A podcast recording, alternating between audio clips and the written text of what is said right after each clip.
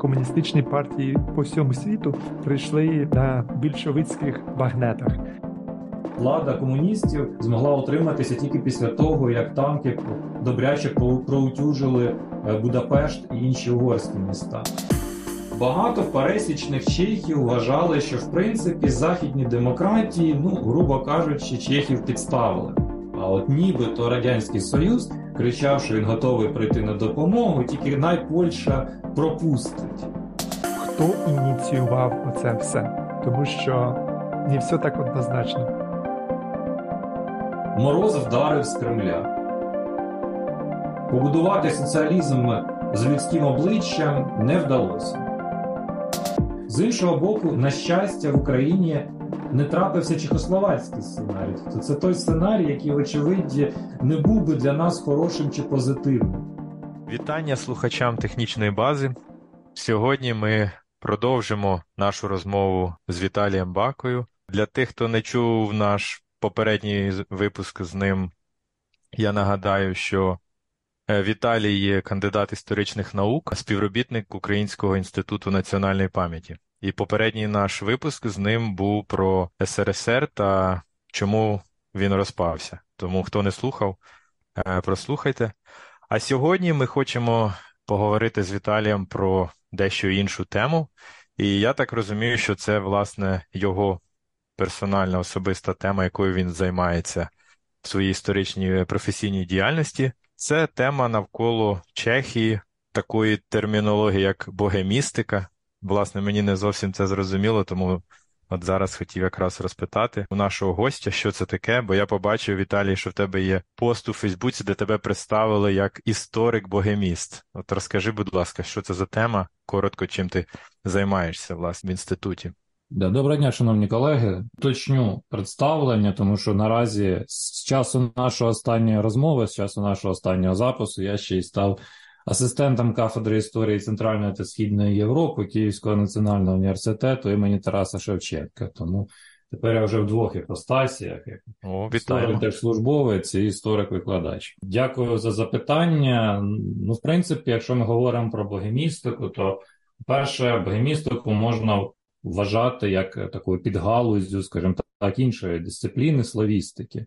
Славістика це, власне, така дисципліна, яка акумулює в собі е, різні науки, пов'язані з е, вивченням історії, культури, мови, географії, там подекуди внутрішньополітичного життя е, країн, які, власне, розташовані в регіоні Центрально-Східної Європи, і переважна більшість населення складають. Слов'яни, тобто слов'янські етноси. Ясна річ, що славістика, як така класична дисципліна вона розвивалася, ну, створилася, розвивалася скоріше в 19 столітті, в 20 столітті вона там поступається, можливо, трішки іншим напрямкам, зокрема, напрямок там вивчення Центрально-Східної Європи. Він починає, ну скажімо так, певним чином переважати напрям славістики, тому що на території Центральної та Східної Європи, як відомо, існують не тільки славістичні держави, там та ж сама Румунія, та сама Угорщина, де населення не є слов'янським. Ну, скажімо так, переважна кількість основного е, населення, основного етносу це абсолютно не слов'яни. А богемістика таким чином, це, ну, скажімо так, наука. Чому я кажу, скажімо так, наука, тому що тут є декілька підходів, тому що можна вважати, що це така скоріше ем, дисципліна, яка обирає чи вибирає всі ті, всю ту інформацію, всі ті всі ті знання, які містяться в інших дисциплінах, інших науках.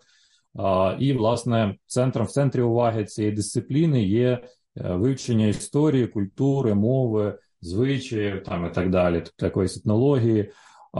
Чехії, території сучасної Чешської Республіки, тобто ми говоримо про по суті три основні історичні регіони, які е, стають осередком, скажімо так, вивчення, ем, чи точніше, напрямком вивчення е, богемістики. Це власне територія так званої Богемії, яка в чешській мові це власне територія от Чехії, Чехії, назвемо це так. Тому що є вузьке поняття Чехії як держави, е, перепрошую, вузьке поняття Чехії як е, регіону, власне, широке поняття Чехії як держави. А окрім цієї Богемії, це Моравія, територія на південний схід від Богемії. Ну і власне такий невеличкий е, регіон так званої е, Чешської Сілезії, тому що більшою мірою е, ця Сілезія знаходиться на території Польщі. Але там певні певна ділянка, певна територія також входить до складу сучасної Чешської республіки. Наприклад, та сама міста Острова, вона по суті знаходиться на кордоні на такому мовному рубежі між Моравією та Сілезією. Тому, власне, богемістика це власне дисципліна, яка, от, власне, якщо так коротко охарактеризувати, і це наука про Чехію, про Чеську Республіку, там про е, все, що пов'язано з е, Чехією як такою. Ага, зрозуміло. І одразу тоді питання знову ж таки наївне. Е, Слово богема, який зв'язок? Чи це просто, ну, е, ну, бо значення трошечки зовсім інше, так? Тобто це більше про стиль життя певних там людей. А тут ти ну, говориш про конкретний географічний регіон. Так, так, так, так. Богема тут немає жодного стосунку, богемісти не вивчають богему, і самі себе богемою місцями не вважають. А богема це абсолютно інший, скажімо так, напрямок. А Богемія це територія, яка отримала назву від званого племені боїв, яке має таке кельтське походження, тому що на території Чехії в свій час там проживала велика кількість різноманітних етносів, зокрема і тих же самих кельтів. Кельти залишили по собі там прекрасну латинську культуру, яка там частково представлена на території е, власне Богемії центрального регіону Чехії. Тому е, існує така от, такий от прямий зв'язок між племенем боїв, власне, назвою Богемія, яке науковці пов'язують з цим племенем, і, власне, його е, назву цього регіону прямо виводять від назви цього племені. Ну і власне після цього Богемія, знову ж таки, Богемія, вона як термін дуже часто і активно використовується, наприклад, в німецькій мові. Тому що, повторюсь, в самій чешській мові на позначення регіону, умовно кажучи, навколо Праги, е, використовується термін Чехія. Тобто в, в Чехах говорять чехи, коли хочуть сказати щось, що відбувається от в регіоні там Пилзень, Прага, не знаю, там е, Усті над Лабою і так далі. Тому з Богем, з Богемою тут е, зв'язок е, такий дуже, дуже, дуже відсутній. Сказати, дуже натягнутий, але насправді дуже відсутній. Крім власне академічного інтересу, які ще є причини, можливо, практичні вивчати цей регіон? Я бачив також в тебе пости, здається, в Фейсбуці, де ти береш участь в якихось спільних заходах на дипломатичному рівні. Тобто, чи є також тут е, зв'язок між стосунками України Чехії і тим, чим ви займаєтесь? В принципі, існує знову ж таки, в чому є особливість е, вивчення з регіону загалом Центрально-Східної Європи? Ну, по-перше, в тому, що е, у нас в Україні наразі доволі мало спеціалістів, які б глибинно займалися там. Я не я не кажу зараз, до речі, про Польщу, тому що полоністика, ну, власне, це наука, яка вивчає пов'язана з історією там і культурою Польщі. Так от полоністика у нас доволі розвинута, вона там має довге коріння, починаючи там ще теж 19 століття. Е, в університетах активно вивчали і вивчають польську мову, польську історію, тобто з цим, як на мене, проблеми особливо немає.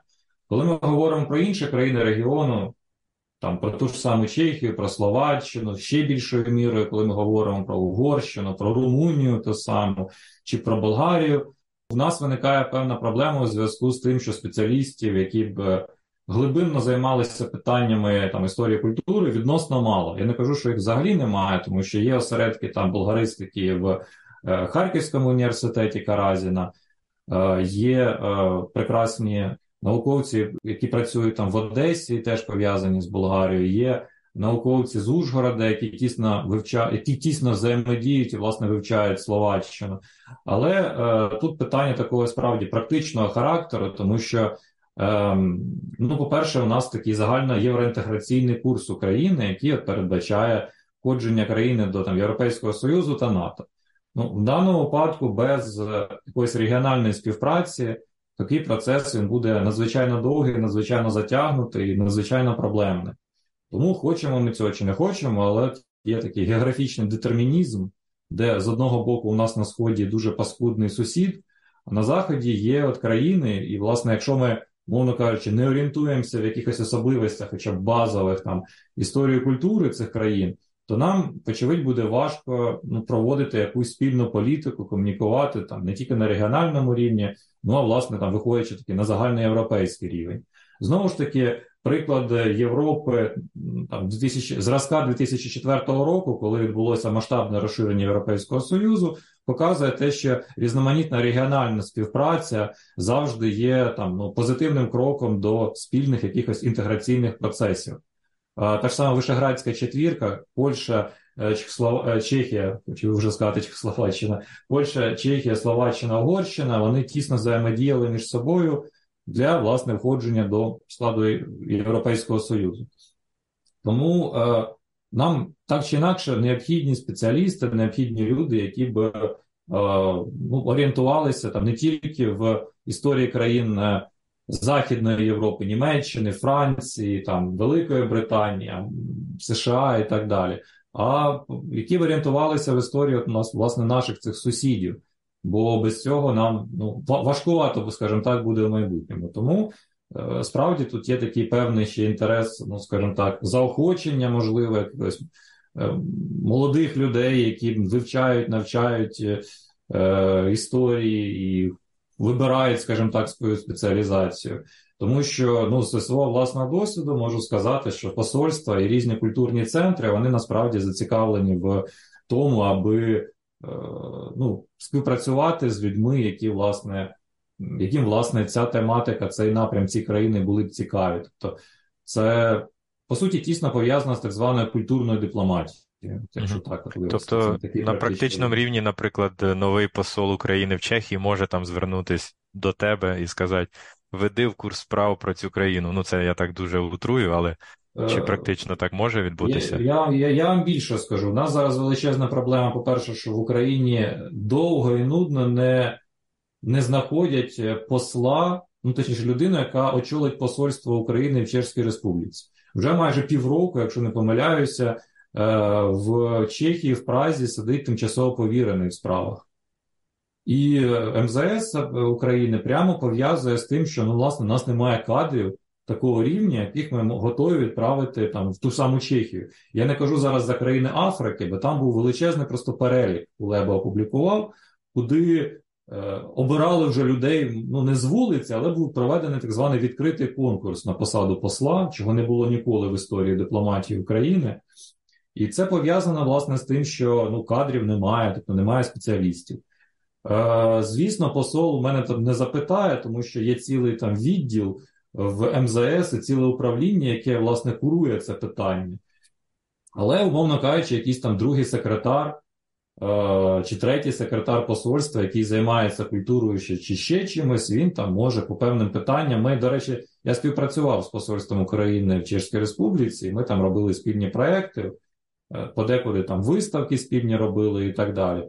Вони запитують іноді там матеріал пов'язаний з моєю роботою в інституті, пов'язаний з популяризацією тих чи інших там питань чи проблематик історії України ХХ століття.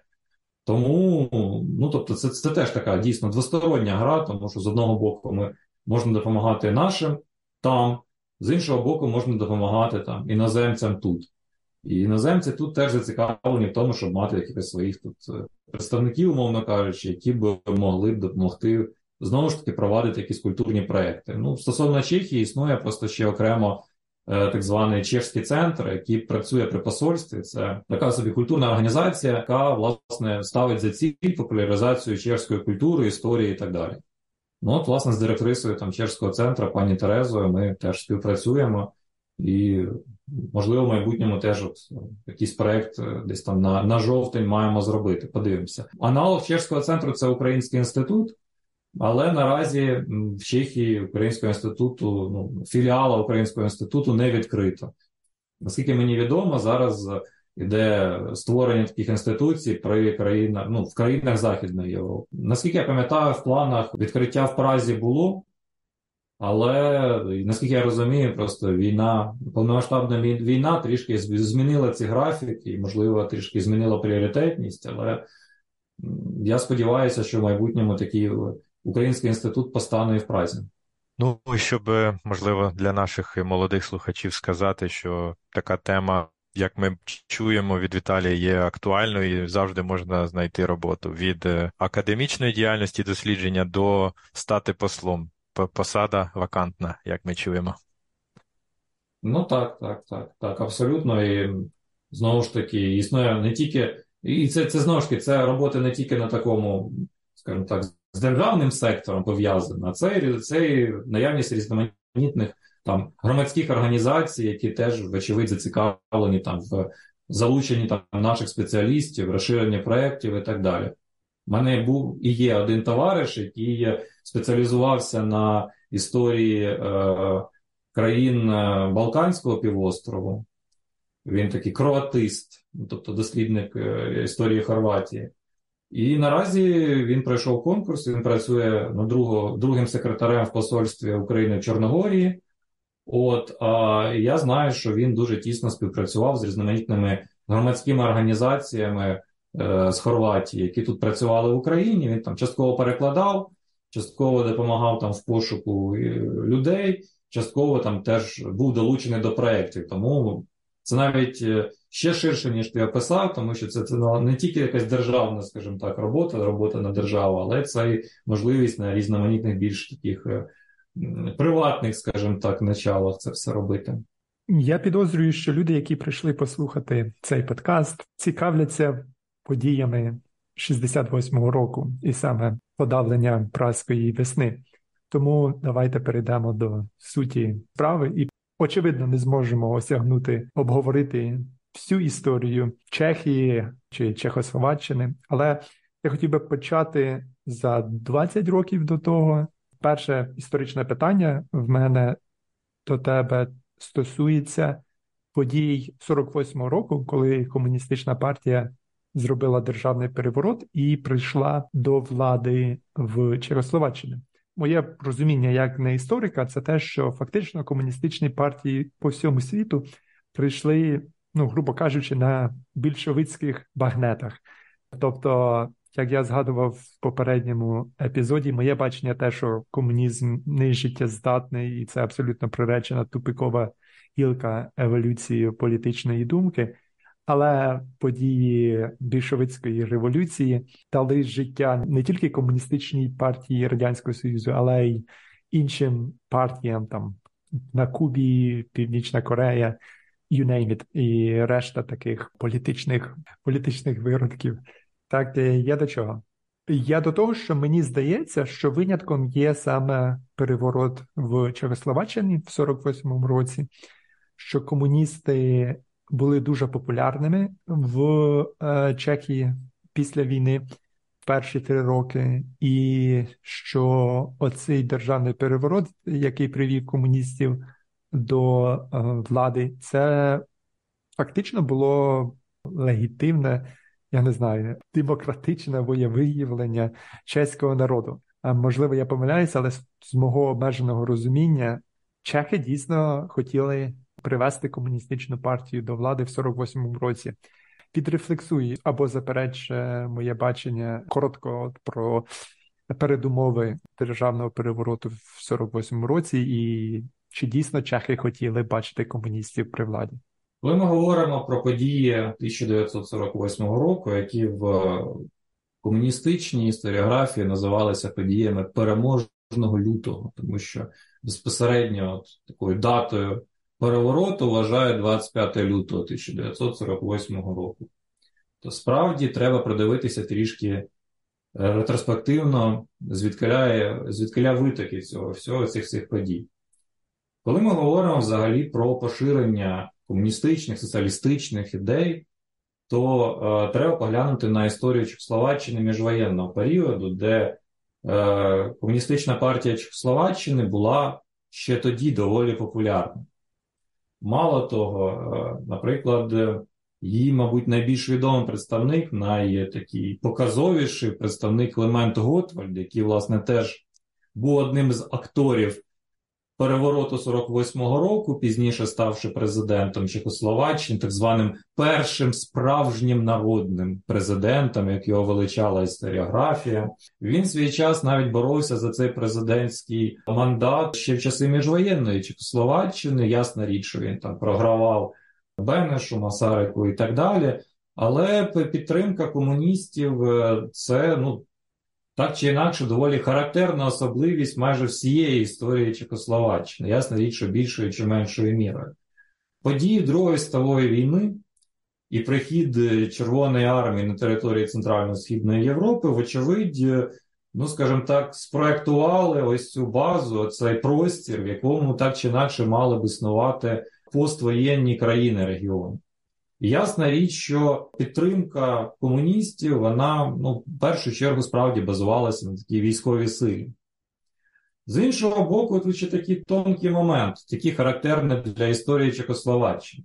Нагадаю, що в 1938 році, за 10 років до комуністичного перевороту, трапилися події, які відбулися в місті Мюнхен, так зване підписання Мюнхенської угоди, яку часто ще називають як Мюнхенська змова. І багато пересічних чехів вважали, що в принципі західні демократії, ну, грубо кажучи, чехів підставили, тому що вони погодилися з розчленуванням Першої республіки, з введенням німецьких військ в Судети, і ніяким чином її там не захистили. А от нібито Радянський Союз там свій час кричав, що він готовий прийти на допомогу, тільки найпольща пропустить. Е, бо треба ж мати спільний кордон для того, щоб допомогти. А так, ми вже тут на готові, на низькому старті. Мало того, там є ще такий більш дрібний епізод, але він дуже характерний, коли говорите, розмовляєте там з пражанами або хто має якихось родичів в праці. В 45-му році, 14 лютого, відбулося найбільш масштабне бомбардування Праги за всі часи Другої світової війни. При тому, що Прагу зазвичай там ну, оминали, скажімо так, е, оминала ця доля і там на початку, і всередині війни, а в 45-му році відбулося дуже масштабне бомбардування у зв'язку з тим, що американці трішки переплутали. І замість того, щоб летіти в сторону Дрездена, е, там декілька літаків полетіло в напрямку Праги. І, власне, там пробомбардували центр міста, де загинуло внаслідок цього багато місцевих жителів, і в такій побутовій мікроісторії це теж закарбувалася от яка так, така мікропідстава, скажімо так, з боку західних союзників. Тому період так званої Третьої Республіки, це з 45 по 48 рік, він характерний тим, що населення, переживши там Другу світову війну, переживши там німецьку окупацію, переживши жахливі епізоди терору, які проводили німці проти чешського населення, особливо після вдалого замаху на Гайдріха, вони так чи інакше бачили в комуністах ось цю силу, яка нарешті дозволить побудувати повноцінно діючу, адекватно функціонуючу державу.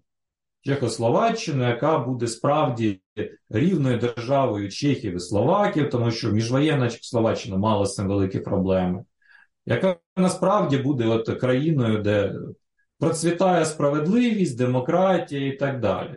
Комуністи приходили власне на цих гаслах. Мало того, ну багато хто з комуністів, чехословацьких комуністів повоєнного часу, це власне ті комуністи, які діяли ще в міжвоєнний період. Тобто це не були якісь нові люди, нові персонажі політичної сцени. Це були доволі відомі персони, які їх там населення орієнтувалося в них і знало, що вони і куди вони, умовно кажучи. Тому на виборах там в 46-му році справді комуністична партія в Чехії перемагає. До речі, цікавий момент в Словаччині перемагає інша партія, демократична страна, демократична партія, яка трішки на інших е, таких більш центристських позиціях стояла, і там комуністична партія Словаччини, на жаль, не була. З точки зору комуністів, на жаль, не була переможницею, але в рамках загалом всієї Словацької республіки комуністи, ну по суті, переважали в тому плані, що за них віддали достатньо велика кількість голосів населення. Тому коли в 48-му році відбуваються події з неформуванням уряду, коли уряд, е, по суті, свідомо йде на те, щоб розпуститися, вважаючи, що таким чином е, відбудуться там або нові вибори, або президент, е, яким чином президент Бенеш яким чином вплине на комуністів, то е, з точки зору населення це справді виглядало як якісь політичні ігри, які ведуться десь там в Празі, і від яких ніякої користі не буде. Тому, коли комуністи сказали, що ми просто розпускаємо цей е, буржуазний уряд, робимо нарешті уряд з комуністів і на цьому закриваємо питання, то населення справді багато в чому підтримало комуністів і створення цих от е, народної міліції, в яку вливалася величезна кількість робітників з різних заводів і так далі, які там яким видавали зброю, які ходили, розказували місцевим органам влади, що давайте вводьте до складу нарешті справжніх розумних комуністичних людей. Це все справді мало місце. Тому з точки зору логіки, це справді це переворот то це політичний переворот, але інструментарій цього перевороту був максимально наближений до таких от демократичних методів, називаємо це так. І ні в кого з е, населення, мовно кажучи, значно малої частини населення була, вочевидь, думка, що це несправедливо, але переважна більшість населення вважала, що це абсолютно справедливий процес, нарешті встановлення справедливої влади. Тому я в принципі, в цілому погоджуюсь з твоєю точкою зору, що на фоні інших держав це власне цей процес він був надзвичайно таким, ну не те, що спокійним, але е, в руслі демократичних якихось рухів. Знову ж таки, в руслі, але по факту назвати це демократією дуже важко. Чудово, дякую за змістовну відповідь. Ну ось, власне, давай поговоримо про події, що відбулося в 68-му році, і поясни подавлення пражської весни танками. В 68-му році, на початку 68-го року, до влади в комуністичній партії Чехословаччини приходить Олександр Дубч, який був представником так званих словацьких комуністів, до яких там зазвичай в чешських комуністів була величезна кількість питань, тому що чехи вважали словацьких комуністів надзвичайно націоналістичними. І в свій час навіть е, майбутній президент Чехословаччини Гусак відсидів декілька років у в'язниці за звинуваченнями в буржуазному словацькому націоналізмі. Це той самий Густав Гусак, який потім побудує пост. Е, поствесняну, назвемо це так, е, Чехословаччину, тобто Чехословаччину періоду нормалізації. Прийшовши до влади, Олександр Дубчик починає дозволяти, скажімо так, проводити реформи в внутрішньому житті країни, які були спрямовані на таку певну, ну певне пожвавлення, таку певну демократизацію. Зокрема, наприклад, там була знята цензура. Зокрема, там дала е, він дав можливість організовувати різноманітні е, там громадські організації, там не пов'язані з комуністичним рухом, різноманітні там творчі об'єднання і, і так далі. А все це призвело до того, що внутрішньополітичне життя в Чехословаччині почало так настільки активно, скажімо так, розвиватися, що комуніст, комуністи, комуністична влада просто не встигали якимось чином цей процес контролювати. Мало того, багато хто з студентського середовища, з літературного середовища почав говорити про те, що чому у нас, наприклад, якщо ми вже там цензуру скасували, якщо ми можемо вільно говорити про якісь якісь моменти пов'язані з критикою соціалізму, з критикою комунізму, то чому, наприклад, у нас там по суті однопартійна система? Ну, по факту, там там дуже хитрий момент, тому що існував так званий народний фронт і до складу якого входило декілька партій, там соціалістична, комуністична і так далі. Тому там з точки зору де Юре в Чехословаччині існувала багатопартійність, але по факту це була та сама одна комуністична партія, просто в різних обгортках. І вони там ніколи між собою не вступали ні в які дискусії, ні в яке протистояння. Тому населення почало говорити про необхідність ну чи можливість проведення по справжньому дійсно ведення багатопартійності. Такі процеси, ну так чи інакше, не подобалися, не могли подобатися Радянському Союзу, тому Радянський Союз починає там зустрічатися на різних е, зустрічах з представниками комуністичних влад в усіх країнах Центрально-Східної Європи, і говорити про те, що ось дивіться, в Чехословаччині тут щось відбувається таке, що ми не контролюємо. І і вони самі не контролюють це. Тобто Дубчик не може це якось зупинити або обмежити. Він доволі слабкий як політик. Власне, ці дискусії там тривали майже всю весну, все літо. Чехословацьких комуністів намагалися донести їм думку про те, що ну дивіться, ви ж ви ж насправді нічого тут е, не можете толком регулювати, тому давайте ви просто припините ці всі процеси, давайте ви відміните те, що ви там понаприймали, і на цьому питання закриємо. І, в принципі, будьте будьте, будьте надалі обачливими. Чехословацькі комуністи, чехословацька влада на це не пішла, тому, власне, Радянський Союз, там, починаючи з середини літа, починає готувати такий собі військовий сценарій. Е, придушення цих е, процесів, який передбачав по суті окупацію країни. Ну і власне в ніч на там 21 серпня 1968 року Радянський Союз разом там з іншими країнами Варшавської угоди за виключенням Румунії, яка сказала, що ми в цю ми в цю історію не втягнемося. Чаушеско заявив про те, що it's not our business. Е, ми, в принципі, так нічого поганого в цьому не бачимо, що відбувається в Чехословаччині. Ну і, і війська НДР не активно використовували, тому що вважалося, що якщо е, німці знову прийдуть в Чехословаччину, то це буде такий дуже емоційна складова на це накладеться, і тому, можливо, це нічим хорошим не закінчиться. І чехи почнуть там цих німців тихенько десь різати. Але країни, та сама Польща, та сама Болгарія. Вони долучилися до до цих військ, і в ніч на 21 серпня, як я вже сказав, почалося все із захоплення аеродромів. Захопили там пражський аеродром Ружини, Рузини.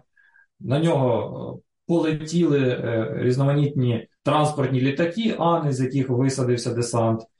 Потім пішли танкові колони які ввелися теж в різні міста Словаччини. Ну і власне це вважається таким завершенням етапу так званої пражської весни, тому що всі ці процеси, про які я говорив раніше, лібералізації суспільно-політичного життя, в історіографії дістала назву Пражської весни. От. Але як пише, чи точніше, як говорить назва однієї з книг, мороз вдарив з Кремля. Тобто Радянський Союз, по суті, військовим шляхом придушив е, всі оці демократичні перетворення, демократичні зрушення в країні, і побудувати соціалізм з людським обличчям не вдалося. Після цього в країні, власне, радянська армія залишається аж там до 91-го року.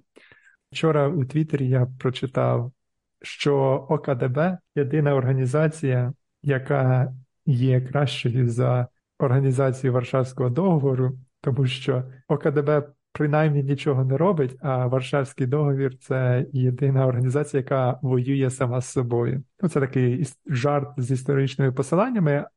Але я до чого? До того, що часто можна сказати там Радянський Союз вів війська або там Росія ввела війська, але насправді це була операція країн Варшавського договіру за винятком Румунії.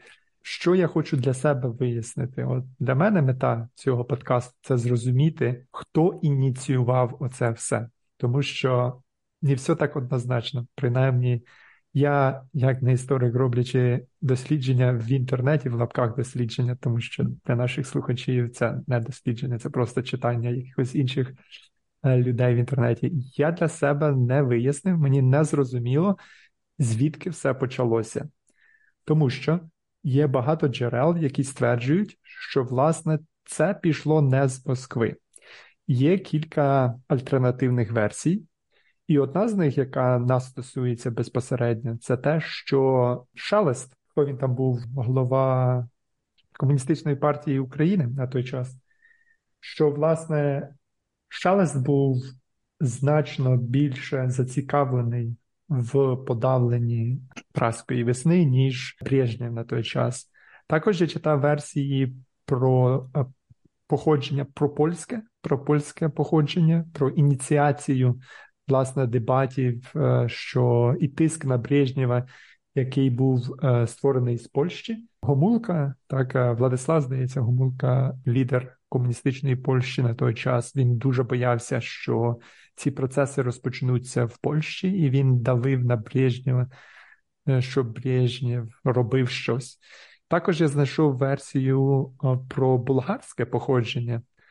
На той час комуністичний лідер Болгарії Живков також був не зацікавлений в процесах, які відбувалися в Чехословаччині, і дуже боявся, що воно розповсюдиться на інші країни Варшавського договору і, власне, на західну периферію Радянського Союзу, Прибалтика, Україна. Тож, звідки все почалося? Хто ініціював? Чи дійсно це був Кремль, чи лідери периферійних комуністичних країн більше боялися демократизації чи лібералізації Чехословаччини, ніж сам Брежнєв? Цікаве, хороше питання.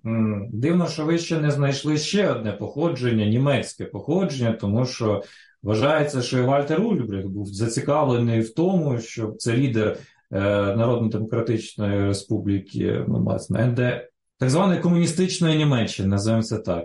Е, Німецької Демократичної Республіки, господи, перепрошую. Він теж був зацікавлений в тому, щоб придушити ось ці тенденції, які відбувалися в Чехословаччині, тому що він теж там боявся їх поширення. Власне, Чехословаччина мала спільний кордон з е, комуністичною Німеччиною, тому тут нічого дивного. Наявність спільного кордону завжди бентежить, скажімо так, і дає можливість можливість перенесення якихось тенденцій з однієї країни на іншу. Я більше скажу, навіть місцеві е, комуністи чехословацькі багато в чому теж були зацікавлені більше ніж Кремль в силовому сценарії придушення цього всього, тому що нагадаю, в середовищі комуністичної партії Чехословаччини, як то кажуть, не все так однозначно було, тому що існували сили, які підтримували дії Олександра Дубчика, а існували сили, які власне стояли на тому, що те, що відбувається, це такий явно е, некомуністичний, явно якийсь буржуазний підхід до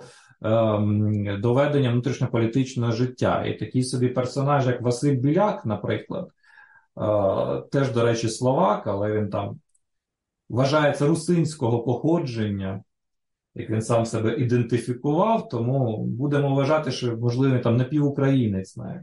Він був представником так званого ось е, прокомуністичного напрямку в комуністичній партії, перепрошую за тавтологію, але він виступав з позиції того, що ті процеси, які відбулися і відбуваються в 68-му році, вони е, власне йдуть не, не тим напрямком, яким е, з його точки зору воно мало йти, мало б відбуватися.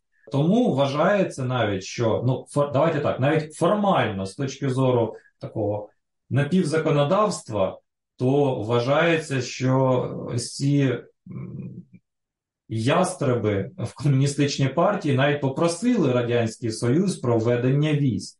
І Вважається, що ну така знову ж таки напів легендарна історія про те, що в чоловічому туалеті Сей Біляк передав листа шелесту, нібито там всі підписа, всі підписанти, хто був е, за введення військ, там розписалися, і от він там тихенько це все якось передав, щоб Шелест передав Брежнєву, і потім у Брежнєва з'явилася аргументація, чому він це все робить, чому він це все е, здійснює. Я можу сказати те, що на початку 68-го року, знову ж таки, судячи з там документів, судячи з навіть частково публічних якихось виступів, частково на основі мемуарів е, людей, які комунікували з Брежнєвим, Брежнєв не вважав цю проблему проблемою, тобто він не бачив нічого в Чехословаччині проблемного. Так, дійсно, це там от якісь там певні зрушення. Окей, але ж е, Чехословаччина не міняє кардинально свій там комуністичний напрям. Так чи інакше при владі стоять там комуністи вже зі стажем, умовно кажучи. Вони там щось між собою знову не можуть поділити Чехію і Словакію. От мені У мене складається таке враження з того, що я перечитав з тих документів, що е, от в Брежна склалося таке враження. Це от якась внутрішньополітична проблема, стандартна для Чехословаччини, яка там тягнеться ще з появи цієї держави, що це два етноси, які от ніяк між собою не можуть нарешті запустити цей державний лад так, щоб всім було добре. Тому, якщо до влади, умовно кажучи, прийшли Словаки, ну що ж, най вони там щось там побудують, якусь, умовно кажучи, дійдуть, можливо, навіть до ідеї федерації, А до речі, найцікавіший момент, що після е, Пражської весни, після введення військ, нарешті Чехословаччина стала федерацією, тому що до цього вона завжди була унітарною державою, і тільки в 69-му році е, було прийнято конституційний закон, який урівнював по суті дві республіки чешську і словацьку, і е, держава почала по суті, ну вона по суті стала де-факто федеративною державою.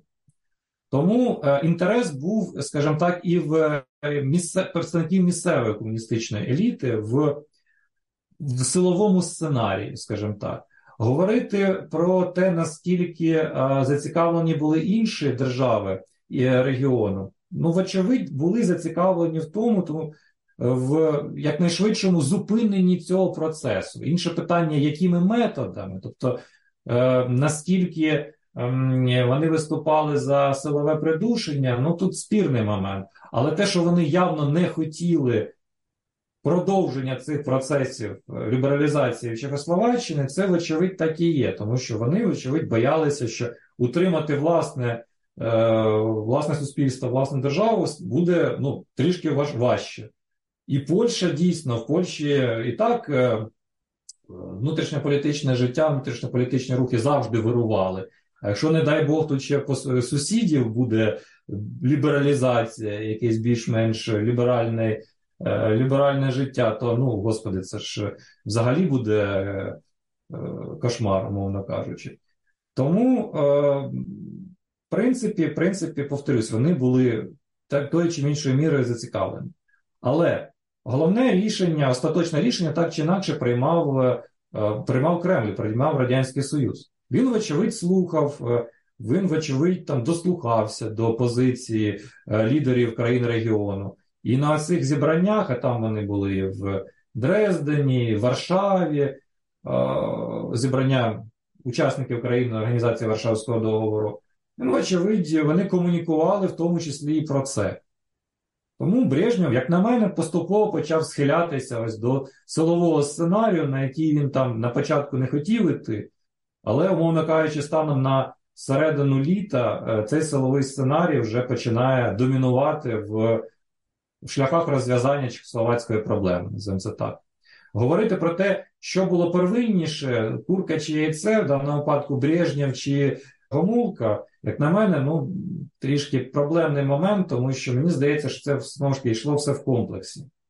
Тобто, це з одного боку і прагнення Кремля призупинити це, з іншого боку, небажання країн, лідерів країн Центрально-Східної Європи, Східного блоку в поширенні цих ідей на власне на, на їхні країни, на сусідні країни. Противагу цим яструбам війни були інші комуністичні лідери, такі як Чауческу, Простіто, Мао Цзедун і Ходжа, це мій улюблений диктатор в лавках, який побудував по бункеру всі в Албанії. Ну, це окрема історія. Він просто мене смішить.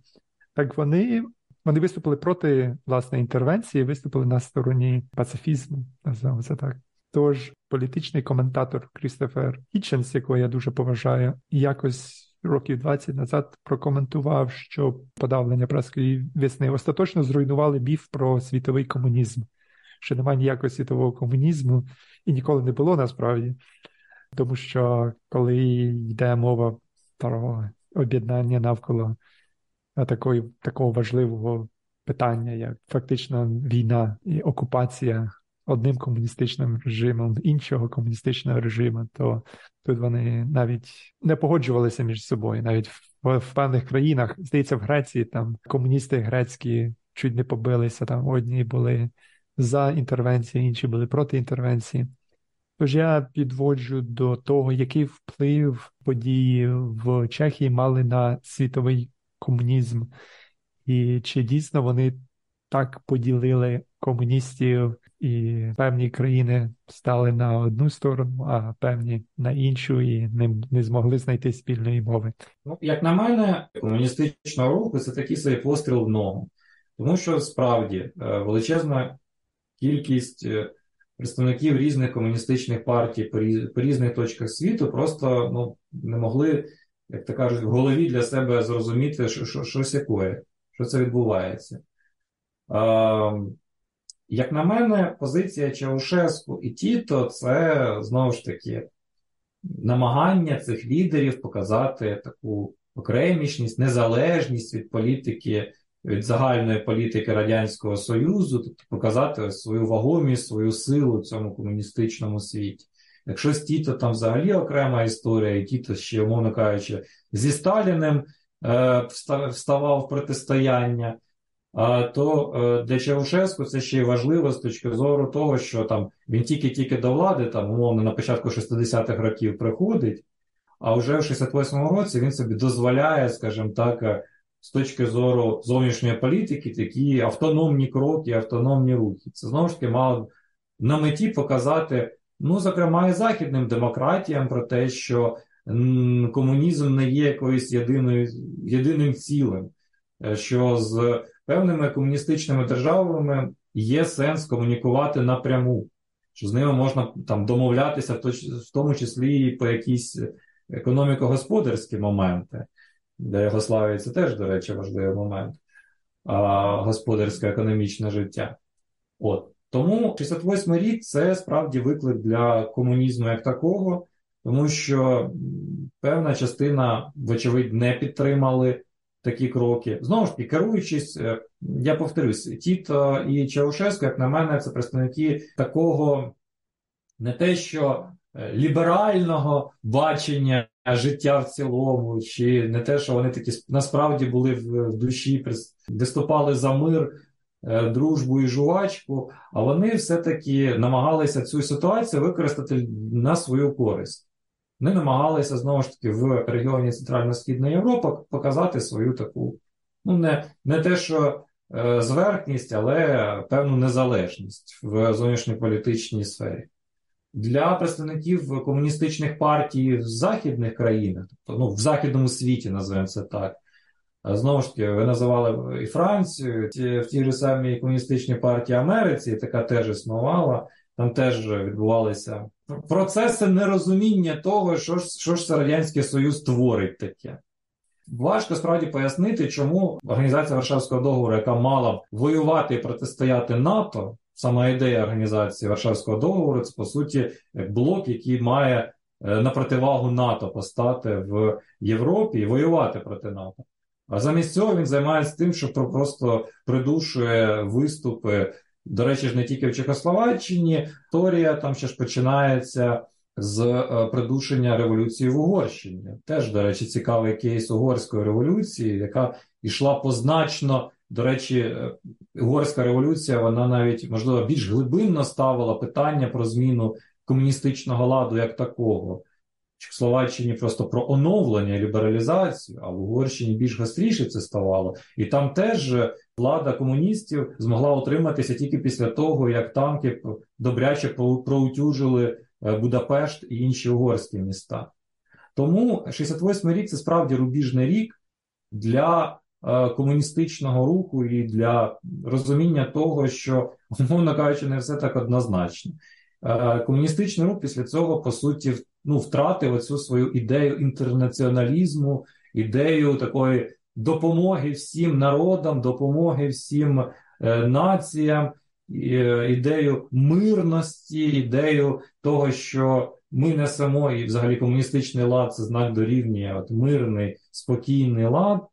Вся ця історія була по суті знищена, зруйнована після 68-го року. І е, багато хто ну, розувірився навіть в комуністичних ідеалах, враховуючи те, от як вони на практиці реалізовуються.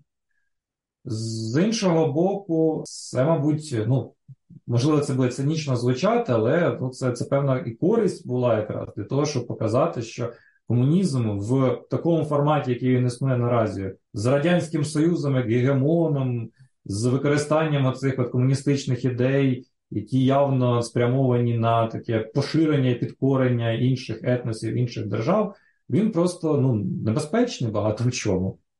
Він не він несе загрозу навіть не тільки західному світу, проти якого от, в нього основна ідеологія була спрямована. Він небезпечний навіть для безпосередніх е, учасників цієї всієї тусовки, м'яко кажучи. І е, багато хто ну, серед комуністів, навіть країн Центрально-Східної Європи, вочевидь, поставив собі десь в голові запитання, чи чи, чи варто цього всього, чи, чи, чи це справді варто того? Чи дійсно ми е, будуємо справедливий лад? Чи дійсно ми такі от е, хороші, позитивні люди? І навіть, Так. от у нас ще одна коротка ремарка. У нас навіть в 18-му році була виставка в Києві, присвячена подіям пражського ведення військ після Пражської весни, ведення військ Варшавського договору. І е, ми шукали різноманітні е, записки, різноманітні там плакати, які вивішували українці тут в українських містах, е, протестуючи проти ведення військ. Таких були по одиниці, ясна річ, таких не було масштабно. Але, наприклад, в тих же самих Черкасах там заядлий комуніст, який довго працював в обкомі, взяв і в ніч там, я не скажу на яке число, але десь в серпні 68-го року просто вивівся такий саморобний плакат, повісивши десь там на трансформаторну будку в Черкасах, про те, що він виступає проти таких дій Радянського Союзу. При цьому, коли його потім по матеріалам КДБ опитували, він себе вважав е, таким корінним закорінилим комуністом, який все ще стоїть на комуністичних ідеях і позиціях, але вважає ці дії Е, зрадою комуністичних ідей. Да. До речі, це цікаво про відсутність єдності в комуністичному блоці. Тут ми говоримо про придушення військами однією країною іншої, е, іншої, а були навіть бойові дії між комуністичними державами. Радянський Союз в якийсь момент воював з Китаєм за там прикордонні півострови на прикордонних річках. Для мене це теж дуже показовим є, що не просто ну, один блок і вони між собою воюють. Ну, Тому, насправді да. так, бої за за, за острів Даманський це теж яскравий епізод протистояння двох держав, які хотіли бути от, домінантами в цьому комуністичному світі. Тим паче, що в Китаю навіть е, своя ідеологія трішки комуністична з певними особливостями була так званий маоїзм, який будується там на вченні Мао. Стосовно цього вчення, всі інші комуністичні ідеології це такі ерзац ідеології, вважають китайські комуністи. А от у них насправді істинна, справжня комуністична ідеологія, яка базується на вченні, як і Маркса, так і Енгельса, таке провідних комуністичних е, китайських комуністів, китайських комуністичних діячів.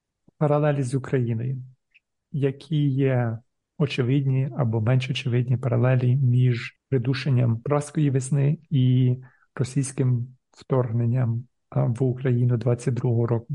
Ну, давайте так. В першу чергу, коли ми проводимо паралелі в такому розрізі, то е, багато в чому механізм е, здійснення цього вторгнення, а, а, який, вочевидь, ставили е, за мету, вочевидь, той план, по якому мали е, наступати Е, російські війська в 22-му році, він багато в чому наслідує, багато в чому мапує, я б сказав би, введення радянських військ, введення військ Варшавського договору в в 68-му році. Тобто, це теж захоплення аеродромів як пунктів, в які потім мають відправлятися транспортні літаки з десантом. Це з іншого боку танкові колони, які сунуть колонами по вулицям, по проспектам, по трасам країн, вочевидь, там не сподіваючись на опір, вважаючи, що опір буде там мінімальний.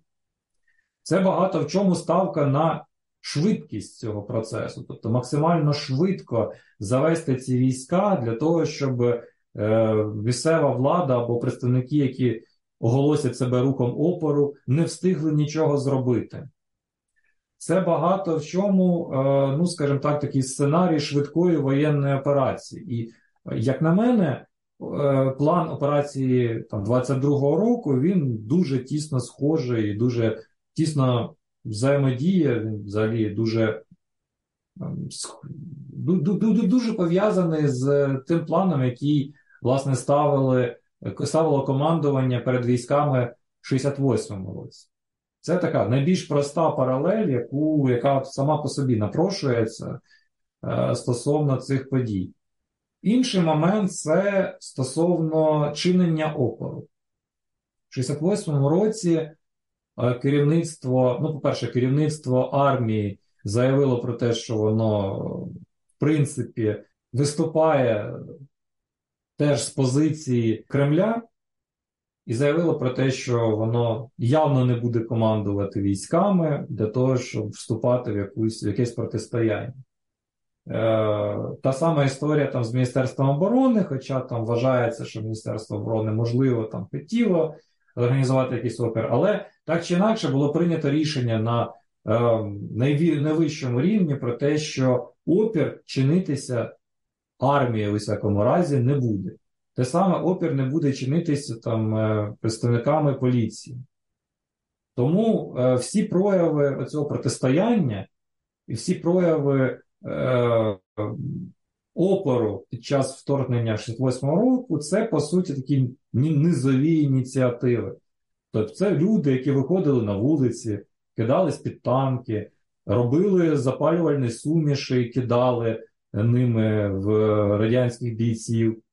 Е, люди, які на вулицях Праги робили барикади з автобусів, трамваїв і тролейбусів.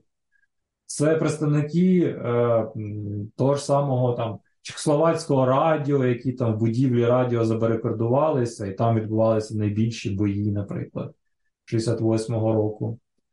Е, це ця, ну скажімо так, низова, низове низовий підйом, не знаю, як це назвати, населення, яке просто вийшло на вулиці протистояти агресору. І в порівнянні з українським кейсом, там, де армія справді дала відпір агресору, справді там, в перші тижні танкові колони зупинила тим, що ну, класичний момент стріляється там. В перший останній танк, колона зупиняється, далі розстрілюється що, все, що всередині. Вочевидь, е, російські, російське командування вважало, що опору не буде, а тут опір в Україні чинила і армія, і населення, і була створена, ну, існувала до цього, але повністю зафункціонувала тероборона. Люди масово теж робили там і коктейлі, і збивали ті там дрони банками, умовно кажучи, і все, все, все, що, все, що не можна. Одним словом, е, паралель знову ж таки, тут е, не зовсім паралель, але просто, як на мене, два таких от сценарії. Тобто, з одного боку, це такий сценарій е, активного протистояння агресору, не жодного жодного кроку до домовленості між ними. З іншого боку, чехословацький сценарій ну, прийняття. Прийняття цієї агресії тодішньою владою яка до кінця от не могла вийти за рамки свого соціалістичного бачення, комуністичного бачення. Е, мало того, там ще ж лідерів Чехословаччини повезли на е, на зустріч з Брежнєвим в Москву, назвемо це так. Хоча там по дорозі ще отримували в в'язниці в Ужгороді, але це така. То вже нюанс, як то кажуть. А тому, е, як на мене, це з одного боку ну, два дуже тісних кейса, тісних е, в тому плані, що це по суті одні ті самі сценарії агресії, сценарії вторгнення. З іншого боку, на щастя, в Україні не трапився чехословацький сценарій. Тобто це той сценарій, який, вочевидь, не був би для нас хорошим чи позитивним.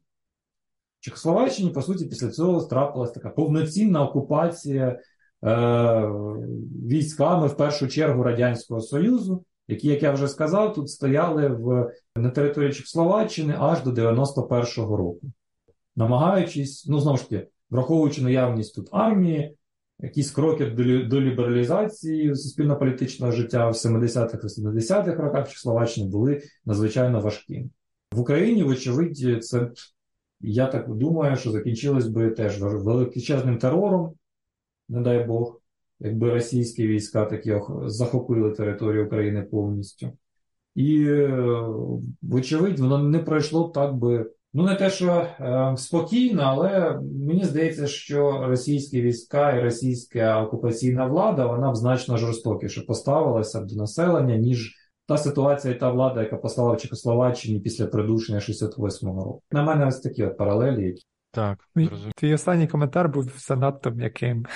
Я думаю, що у випадку чехословацького сценарію було б дуже страшно. Тобто, ти так е, дипломатично і м'яко сказав, але мені навіть страшно уявити ті жахи, які б могли бути при відсутності організованого опору зі сторони Збройних сил України. Так, наша армія дійсно рятує прямо зараз від цих можливих жахливих сценаріїв. Віталій, я хотів ще тебе запитати, можливо, коротке питання. Я колись читав твою статтю про чехословацькі монументи чи пам'ятники в Україні, і от у славному місті Біла Церква є чи був, я не знаю, чи зараз він стоїть танк, е, на якому написано, що місто.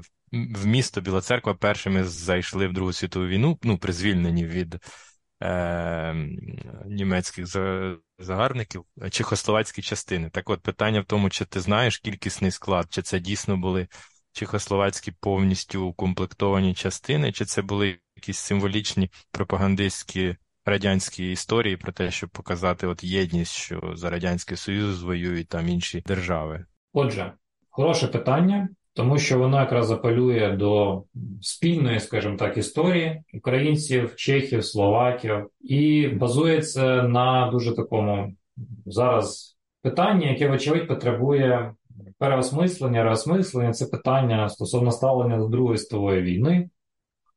Е, І тут всі ці і дипломатичні зв'язки, і е, наше сучасне бачення Другої світової війни дуже тісно переплетені і, вочевидь, потребують якихось, е, ну, не те, що дій, але хоча б якогось певного аналізу. Коли ми говоримо про події початку 1944 року, власне, про е, вигнання нацистів з території Білої церкви, то справді е, в боях за Білу церкву, окрім Червоної армії, брала участь так звана перша Чехословацька окрема бригада на чолі з Людвігом Свободою, який пізніше став президентом Чехословаччини. До речі, президентом Чехословаччини став от якраз в 68-му році. Це ще е, до придушення Пражської весни. Е, Взагалі, в цій бригаді там, ну, плюс-мінус, наскільки я пам'ятаю, було орієнтовно 15 тисяч бійців. А переважна частина цих бійців, судячи по прізвищам, є навіть стаття дуже хороша на українській правді мого колеги, який розписав стосовно національного походження цих бійців, де він доводить, що там близько 70-60% з них це були взагалі українці з території Закарпаття. Так звані е, на той момент підкарпатські русини, яких тоді записували, але по суті це закарпатські українці. Чи справді чехи і словаки воювали за Білу церкву? Справді воювали. Мало того, тут в Білій церкві є ж братська могила чешських і словацьких бійців а, в парку Слави, а, яка щоправда там зараз, очевидні, ну, сам парк Слави буде переосмислюватися з того, що я знаю, з того, що я спілкувався з представниками Білоцерківської мерії. От. Але е, факт залишається фактом, що для чехів і словаків Біла церква це місце бойової слави. Зараз можна дискутувати стосовно того, наскільки е, військове е, бойове з'єднання Людвіга Свободи було там по-справжньому е, чешським, чешсько-словацько-національним, чи це було в першу чергу комуністичне військове з'єднання, яке ну, ставило більш таку практичну ціль випадку е, визволення Чехословаччини, щоб тут була якась безпосередньо комуністична військова е, військове угрупування, яке в подальшому там покращило б, скажімо так, навернення цієї території в до складу комуністичних держав. Це можна дискутувати. Приклад Польщі говорить про те, що ось існувала ж там гвардія Людова і армія Крайова, яка стояла на абсолютно різних позиціях. Одні були по суті комуністичним військовим з'єднанням, яке організовувалося зі складу і по суті матеріальне забезпечення брала на себе Червона армія. Про гвардію Людову зараз скажу. Армія Крайова це власне армія безпосередньо така, яка стояла на позиціях відбудови міжвоєнної Польщі, і вона там тягнулася від уряду, точніше, формування забезпечував уряд у вигнанні польській.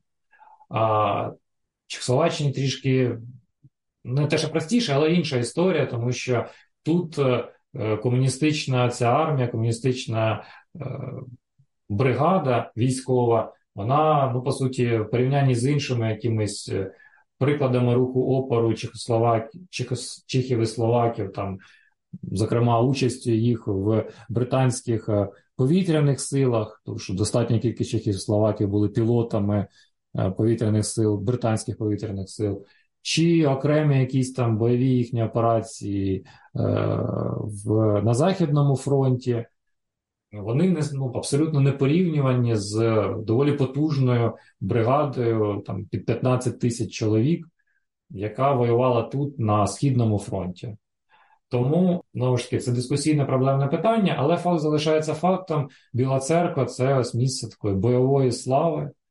Чехів і Словаків, вони сюди приїжджають, час від часу. Вони переживають і переймаються питанням поховання своїх е, воїнів. Вони насправді тут багата кількість їх загинула. Тут в Білій церкві і таке село Руда. Там, Якщо трішки далі поїхати в напрямку до, від Білої церкви до Сквири, то от якраз село Руда, де теж відбувалися бої. Ну, Чехословацька е, бригада, вона так трішки нелогічно, але йшла з заходу на схід, роблячи котел в Білій церкві для німецького війська, і замикаючи власне цей котел. Тому е, бої під Рудою Білою церквою, вони навіть сучасні там військові історіографії ну, вважаються такими е, визначними, визначальними для воєнної історії Чехії. Мало того, навіть перша ж, перший бій словацької бригади він теж на українських теренах був біля села Соколово. І Соколово село це теж місце воїнської слави.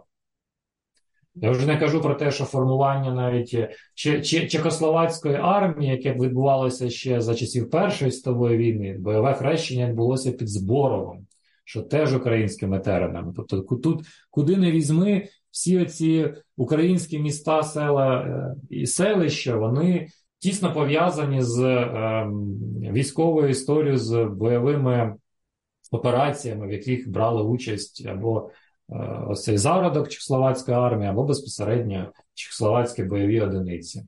Тому маємо те, що маємо. Наразі танк поки що стоїть, але можливо танк скоро прибереться з суспільного простору. Угу.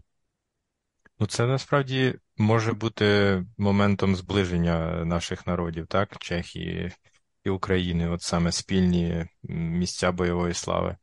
Бо є інший момент розділення. От в мене є друг е, е, з Чехії, і ми якось з ним говорили про от історію, то в нього дуже сильна образа і таке е, да, заперечення до того, що в Україні от мова йде про події під час Другої світової війни, коли українські націоналісти, е, я не пам'ятаю, як це правильно називається в нашій історіографії, коли вони е, вбивали поляків, але виявляється, ну, згідно мого друга, то вони також це робили проти чехів, тому от є от такий місця контроверсійні.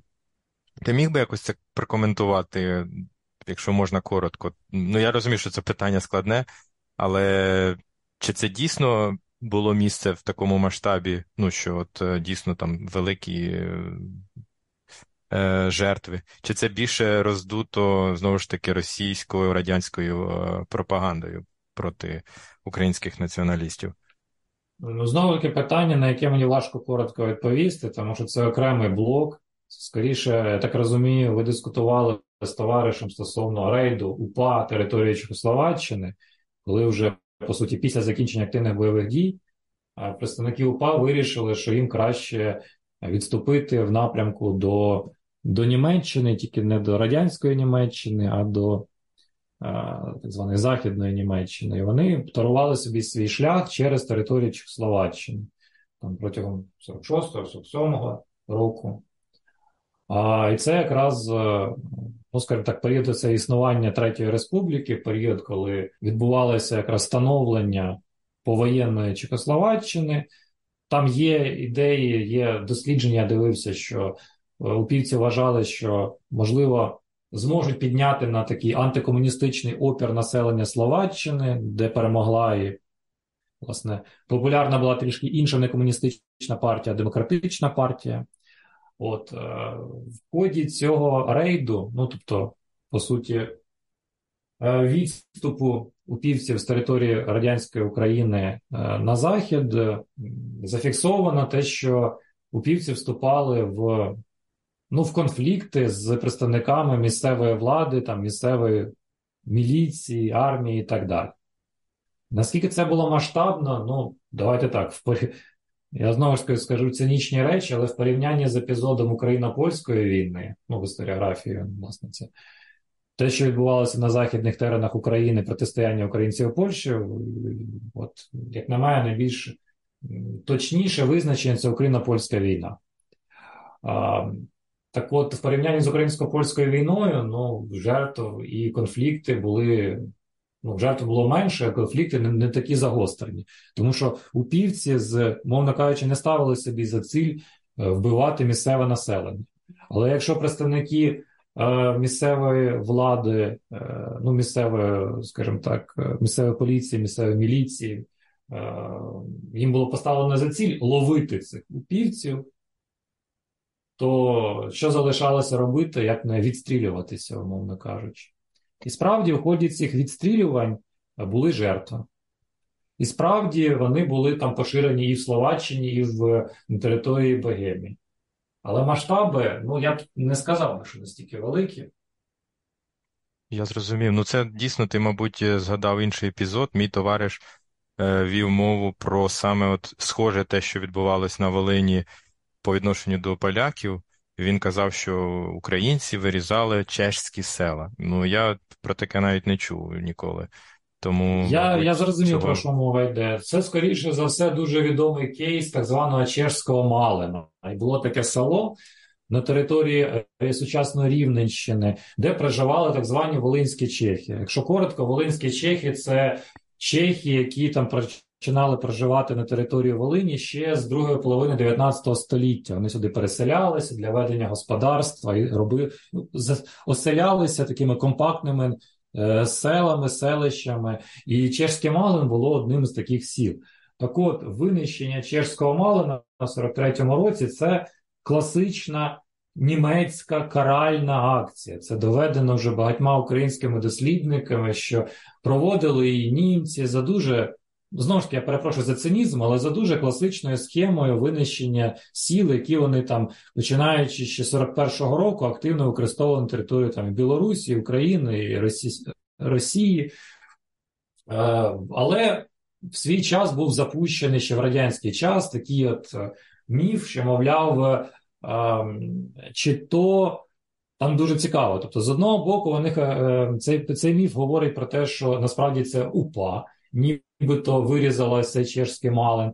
Потім він частково трансформувався, що, мовляв, німці дізналися по співпрацю упівців і чешські, жителів чешського малина і за це знищили село.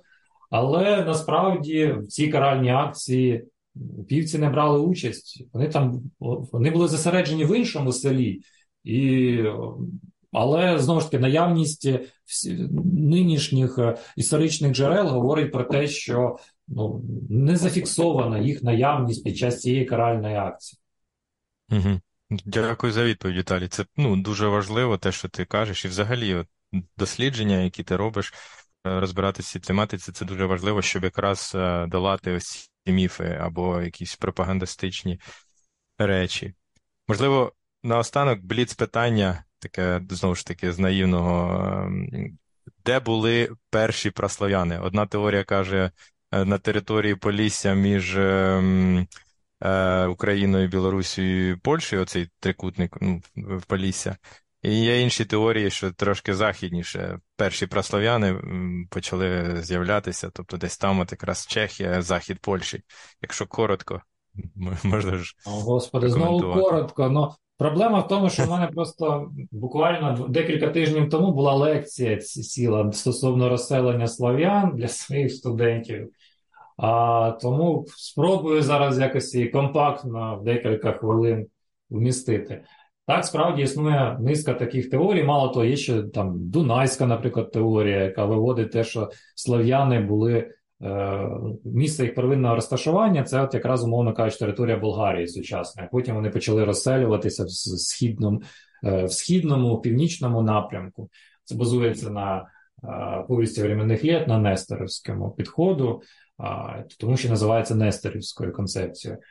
Зараз сучасний стан археологічних досліджень, тут треба в першу чергу базуватися на даних археології, свідчить про те, що і я прихильник цього підходу, що територія е, прослов'янського цього розселення, ну, територія, власне, там, де відбувся остаточний етногенез слав'ян як е, етнічно-мовної спільноти, це доволі широкі терени від е, території Дніпра до території, по суті, Вісли. Але якщо так ще компактніше сказати, то це ось, умовно кажучи, е, північ сучасної е, Київської, Житомирської, Рівненської, Волинської областей, до, в районі річки Прип'ять. Це підтверджується знову ж таки матеріалами археології, це підтверджується е, тим, що існувала так звана Київська археологічна культура, з якої наші науковці, зокрема науковці нашого університету, виводять давніх слав'ян. Стосовно того, що вони первинно розташовувалися в Чехії і Польщі, е, ні, скоріш за все, вони. Ну, стосовно Чехії, так точно, вони прийшли зі Сходу на території Чехії. Стосовно Польщі, ну якщо говорити от про цей невеличкий діляночку сходу Польщі, то окей, тоді можна вважати і Польщу е, е, частково прабатьківщиною слав'ян. Але в першу чергу, як на мене, це територія там, частково Білорусі, України і частково Польщі. Ну, чудово, ти зміг коротко дійсно підсумувати і дати відповідь на це питання, бо це дійсно цікаво. Отже, дякуємо е, дуже, Віталій, що долучився. Ти дійсно е, прояснив багато речей, е, актуальних і зараз, і для розуміння історії. Так що ти зазначив інші теми, в яких ти розбираєшся. Я думаю, що наш подкаст е, існуватиме ще довго, так що ми ще почуємося, запросимо тебе про дійсно, може, про праслов'ян проговорити, чи про е, комунізм, конфлікти комуністів в інших частинах світу. Якщо є теж ідеї, давай знати. І всім дякуємо за увагу. Дякую величезне за можливість поговорити, поспілкуватися. Буду радий долучитися ще. Будемо чекати.